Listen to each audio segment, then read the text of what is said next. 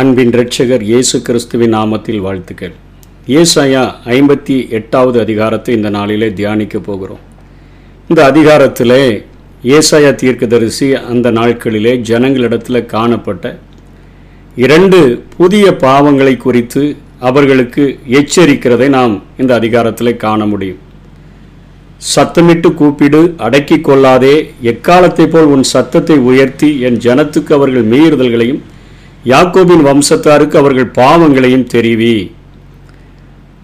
இன்றைக்கு மக்களுடைய பாவங்களை குறித்து நாம் பேசினோம் என்று சொன்னால் மக்களுடைய அக்கிரமங்களை குறித்து நாம் அவர்களுக்கு சொன்னோம் என்று சொன்னால் அவர்கள் அவைகளை முழு மனதோடு கூட ஏற்றுக்கொள்ளாமல் சொல்லுகிறவர்கள் மேலே எரிச்சல் அடைகிறவர்களாக எதிர்த்து பேசுகிறவர்களாக கலகம் பண்ணுகிறவர்களாக காணப்படுகிறபடினால இன்றைக்கு தேவனுடைய சத்தியத்தை பேசுகிறவர்கள் இன்றைக்கு ஜனங்களை பிரியப்படுத்தும்படியாக பேசும்படியான செய்திகளை அவர்கள் பேச ஆரம்பித்து விட்டார்கள் என்றே சொல்ல வேண்டும்.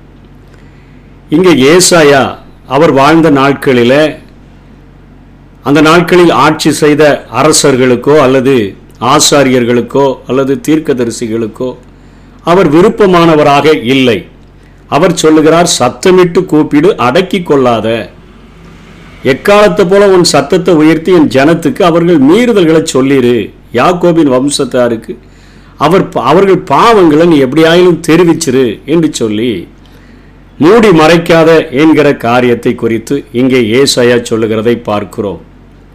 அப்படிப்பட்ட காரியங்களை குறித்து அவர் சொல்லும் பொழுது அவர் என்ன பாவத்தை குறித்து பேசுகிறார் என்று சொன்னால் உபவாசத்தை குறித்து பேசுகிறார். நாங்கள் உபவாசம் பண்ணும் பொழுது நீங்கள் நோக்காமல் இருக்கிறது என்ன? நாங்கள் எங்கள் ஆத்துமாக்களை ஒடுக்கும்போது நீர் அதை அறியாமல் இருக்கிறது என்ன என்கிறார்கள். இதோ நீங்கள் உபவாசிக்கும் நாளிலே உங்கள் இச்சைகளின்படி நடந்து உங்கள் வேலைகளை எல்லாம் கட்டாயமாய் செய்கிறீர்கள்.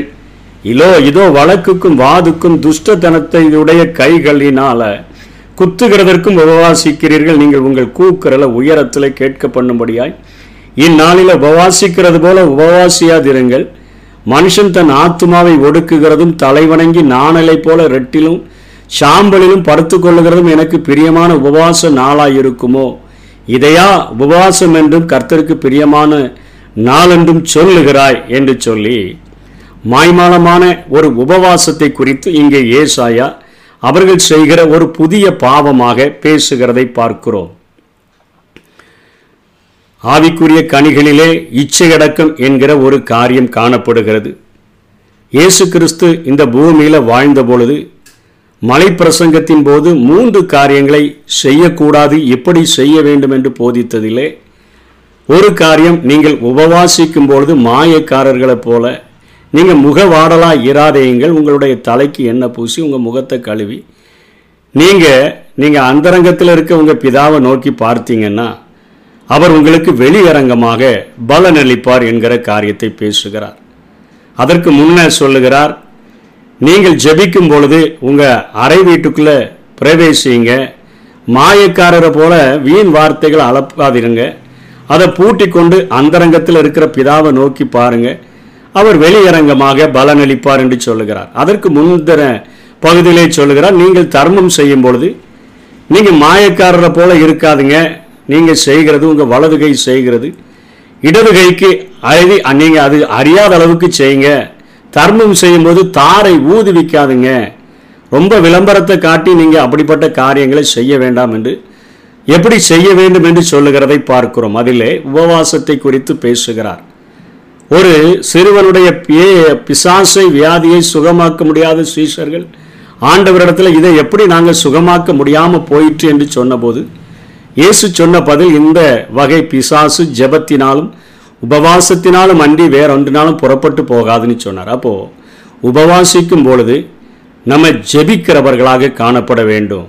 நான் ஏதோ வாரத்துக்கு இரண்டு முறை உபவாசம் பண்ணுகிறேன் தசம்பபாகம் கொடுக்கிறேன் என்று பரிசையினை போல சொல்லாதபடி நம்முடைய உபவாசிக்கிற நாளிலே நம்ம இச்சையடைக்க முடியவர்களாக நாம் நம்முடைய தேவனோடு கூட தனிப்பட்ட முறையிலே நாம் உறவு கொள்ளுகிறவர்களாக இருக்க வேண்டும் என்பதை மலைப்பிரசங்கத்தின் மூலமாக நாம் தெரிந்து கொள்ள முடிகிறது.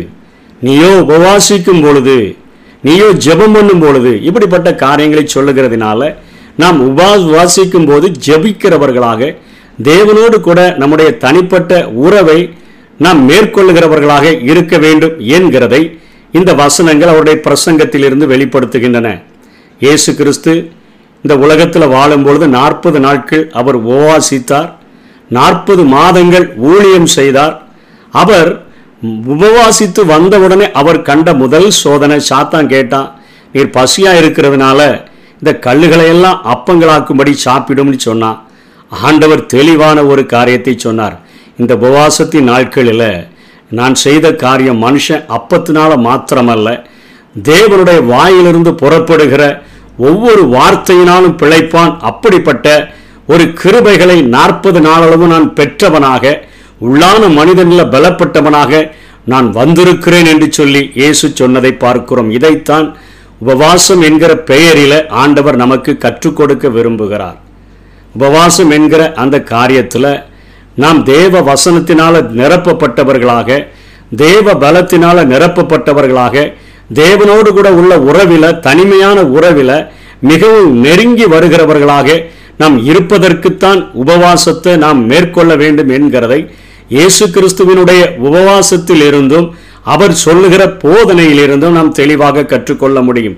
இங்கே ஏசாயாவும் அதற்கு ஒத்த காரியங்களை சொல்லுகிறார்.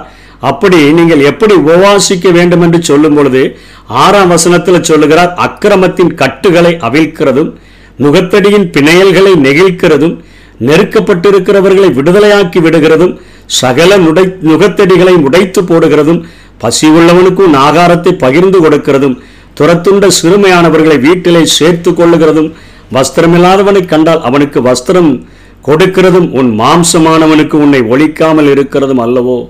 எனக்கு உகு- உகந்த உபவாசம் என்று அவர் ஒரு பட்டியலிடுகிறதை நாம் பார்க்கிறோம். அக்கிரமத்தின் கட்டுகளை அவிழ்க்கிறது. தேவனோடு கூட ஒரு தனிப்பட்ட உறவை நம்ம செய்ய ஆரம்பிச்சிட்டோன்னு சொன்னால் அந்தரங்கத்தில் அவரை பார்த்து பழக ஆரம்பிச்சிட்டோன்னு சொன்னால் வெளியரங்கமான கனிகளை நம்முடைய வாழ்க்கையில் ஆண்டவர் தரக்கூடியவராக இருக்கிறார்.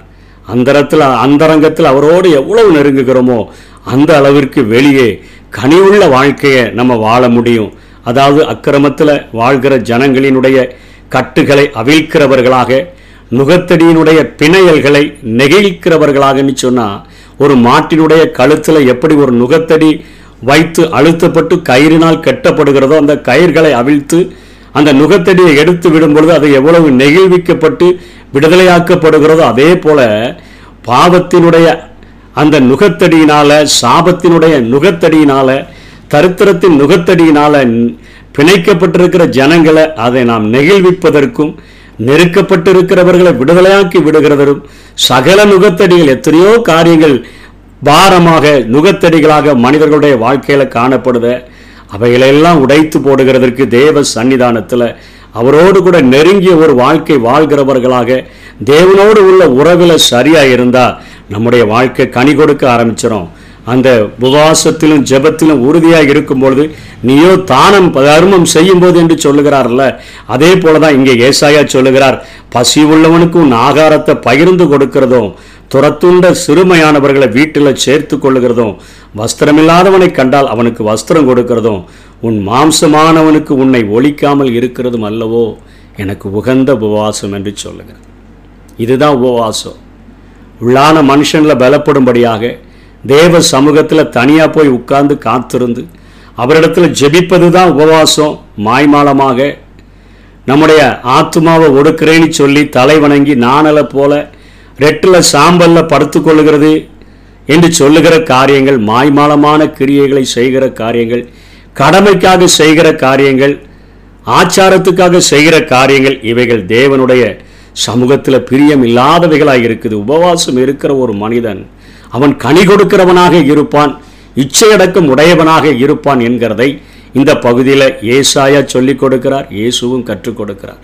நம்முடைய ஆதி முதல் மனிதனாகிய அந்த ஆதாம் விழுந்த பாவமே ஏவாளும் ஆவா ஆதாமும் விழுந்த பாவமே இந்த சாப்பாட்டில் தான் அவங்க விழுந்து போனார்கள்.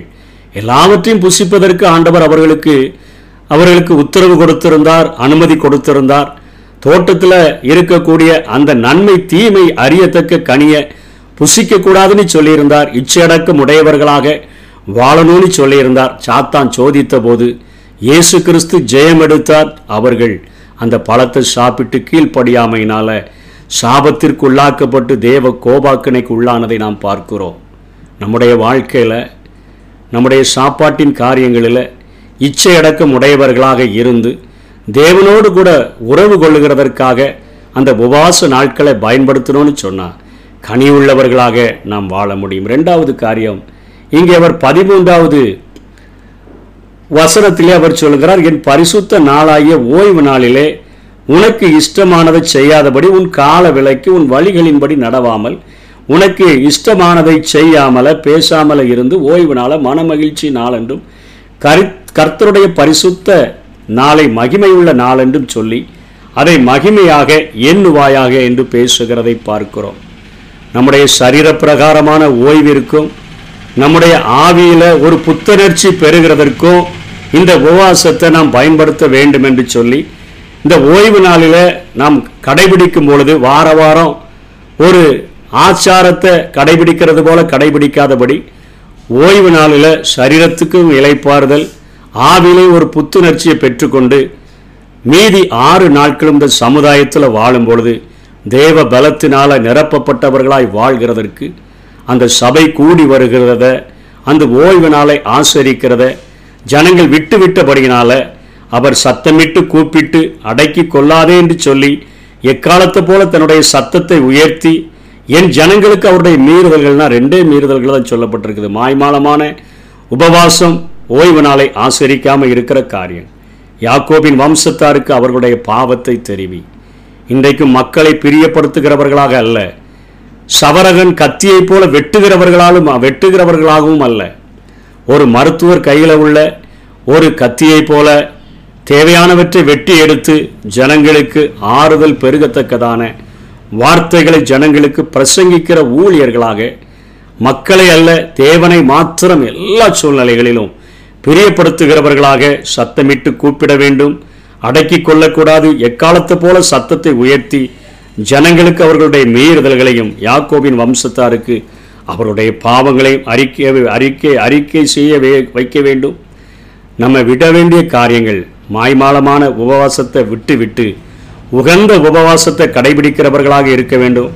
ஓய்வு நாள பரிசுத்த குலைச்சலாய் ஆக்காதபடிக்கு ஓய்வு நாளிலே நமக்கு இஷ்டமானதை செய்யாதபடிக்கு அதை பரிசுத்தமாக ஆசரிக்க வேண்டும்.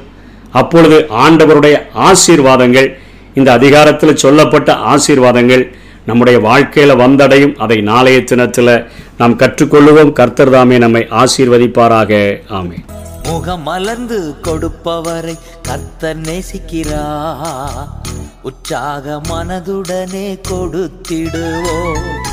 முகமலர்ந்து கொடுப்பவர் கத்தர் நேசிக்கிறார். உற்சாக மனதுடனே கொடுத்திடுவோ. வருத்தத்தோடல்ல கட்டாயத்தால் அல்ல இருப்பதை விருப்பமுடன் கொடுத்திடுவோ.